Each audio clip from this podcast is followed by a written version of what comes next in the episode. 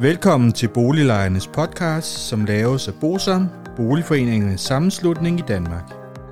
Bosam er en engageret og aktiv lejeorganisation, som har specialiseret sig i at bistå og rådgive beboerorganisationer i private udlejningsejendomme og afdelingsbestyrelser i almen boligejendomme. Formålet med Boliglejernes podcast er at informere lejerne om nogle af de problemstillinger, som vi ved, at mange lejere ofte spørger om samt at give mulighed for, at nogle aktuelle problemstillinger bliver belyst ud fra et lejerperspektiv. Boliglejernes podcast er lavet af lejere til lejere.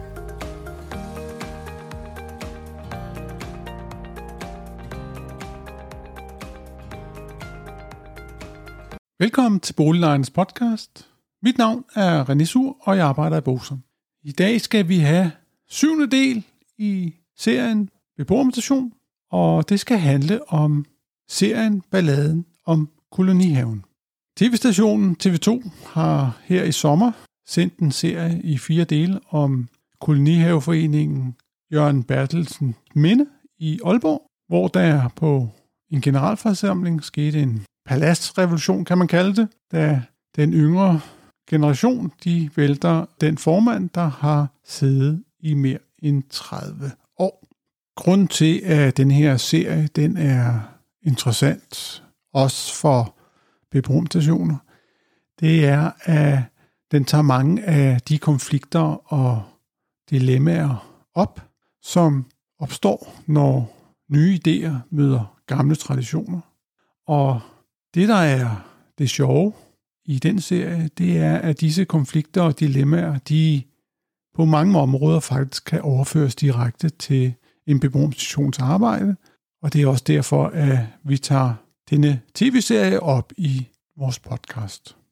For jer, der ikke har set serien, så kan jeg klart anbefale den. Den handler sådan set om, at der kommer en ny formand. Han hedder Finn, og han overtager efter Inger, som har været formand, som sagt, i omkring 30 år. Og før der, så var det faktisk hendes mand, som var formand. Og en af grundene til, at der sker det her formandskifte, det er, at der er kommet mange nye kolonihaveejere til i foreningen, og de ønsker ligesom, at der skal ske noget nyt.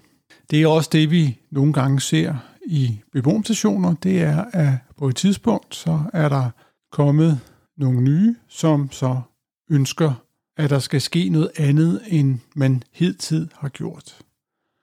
Og nu skal den her podcast jo ikke handle om, hvad der er rigtigt eller forkert, men det er en mulighed for, at vi her i podcasten får reflekteret lidt over nogle af de dilemmaer, som serien faktisk tager op. For eksempel er der nogle situationer, hvor øh, bestyrelsen i haveforeningen går rundt og inspicerer, om hækkehøjden er rigtig, eller at der er ukrudt i hækken.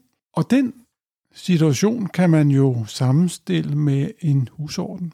I en haveforening, der er nogle regler om, hvor, hvor høj en hæk må være, og lidt ukrudt, der må være i hækken.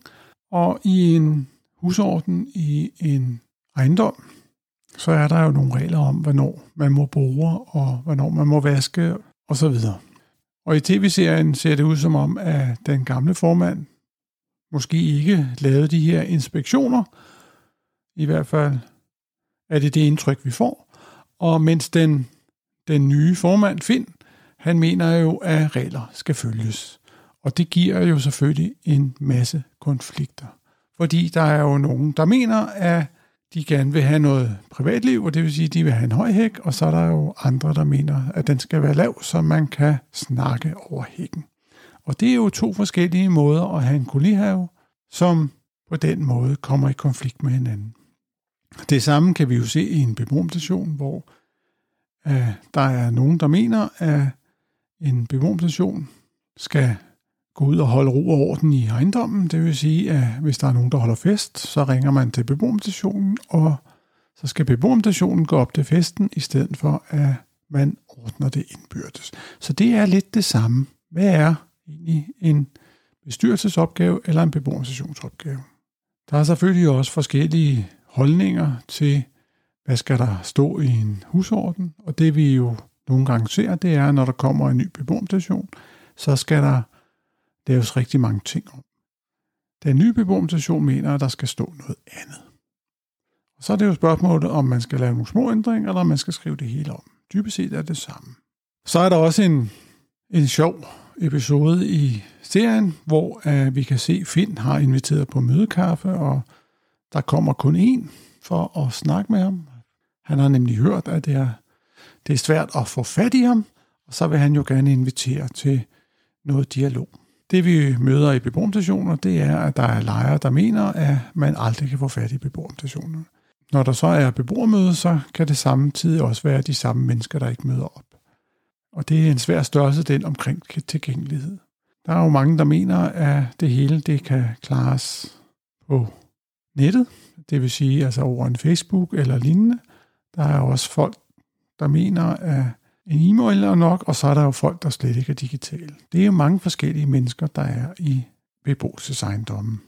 Det er også det, vi møder i serien, hvor der er en ældre haveejer, som ikke har fået besked om, at der er loppemarked, fordi at den besked er kun kommet på Facebook, og han er ikke på Facebook. Det vil sige, så har han jo ikke fået besked. Han plejer at få det på papir. Det kan vi vende om til en beboermutation. Hvordan skal en meddelelse gives ud? Der må vi jo sige, at der er nogle bestemte ting, for eksempel en indkaldelse til et beboermøde. Der er det ikke nok at smide den ud på Facebook, fordi vi skal sikre, at alle får beskeden om, at der er beboermøde. Så der skal være et opslag. Man kan bruge en Facebook som supplement til den almindelige information.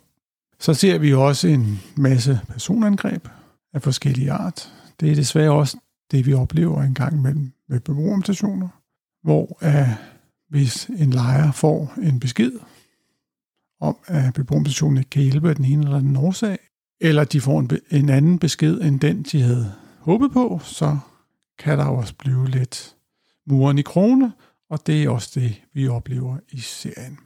Vi oplever også i serien, at der er taget en beslutning på en tidligere generalforsamling om, at en generalforsamling i denne her kolonihaveforening, den skal åbenbart ligge om fredagen, så der kan være noget dans efterfølgende. Den nye har så valgt at afholde generalforsamling om onsdagen, og det giver noget ballade. Og der kan man jo i hvert fald sige, at helt overordnet kan man sige, at hvis generalforsamlingen er besluttet, at det skal være en fredag, så er det jo spørgsmålet om, beboermutationen overhovedet kan tage andre beslutninger, da generalforsamlingen nu er over bestyrelsen. Og der skal man selvfølgelig også være klar over, hvad har et beboermøde besluttet. Det vil sige, har beboermødet besluttet, at en beboermutation skal arbejde med et eller andet, jamen så skal de jo selvfølgelig arbejde med det. Så er der også en sjov episode omkring en arbejdsdag, en lørdag, hvor at der skal laves noget på et fælleshus, og hvor der er nogen, der kommer, og nogen, der ikke kommer. Og det, der er så endnu sjovere, det er, at samme dag skal man spille Døde Duer, som er et hasardspil, for jer, der ikke kender det. Det gjorde jeg øvrigt heller ikke før. Og det har man tid til, men man har ikke tid til at deltage i arbejdsdagen. Og det har jo noget at gøre med den her villighed til at lave et frivilligt stykke arbejde. Og det er jo desværre det, vi ser. Nogle gange kan det godt være lidt svært at få arbejdskraft til forskellige frivilligt arbejde. Og det er jo det der med, at nye normer møder gamle normer, og spørgsmålet er jo reelt set, hvad er det, der skal til, før at vi får nogen til at lave for eksempel et frivilligt stykke arbejde, som det er i det her tilfælde, i en kolonihaveforening eller i en beboermutation.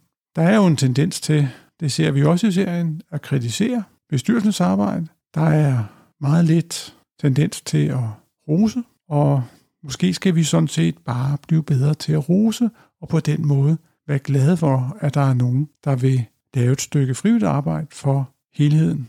Det var det, jeg vil sige om balladen om kolonihaven. Jeg kan som sagt kun anbefale, at I går ind og ser den på TV2. Det er en sjov serie. Den er rigtig godt klippet sammen. Det er sjovt at høre Nils Havsgaards kommentar til.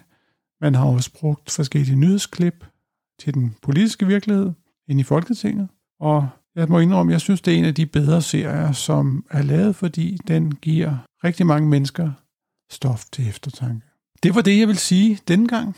Vi ses på næste fredag, og husk at passe på jer selv, indtil vi høres ved. Hej hej.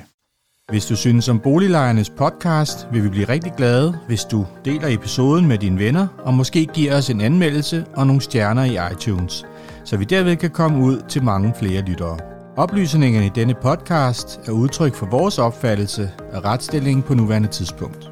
Men husk, at retsstillingen kan have ændret sig, når du hører denne podcast, da der kan være kommet ny lovgivning eller praksis på området. Den videre vigtigt at være opmærksom på, at gennemgangen i denne podcast alene har været overordnet for at give et overblik og derfor ikke kan regnes for en udtømmende gennemgang af emnet.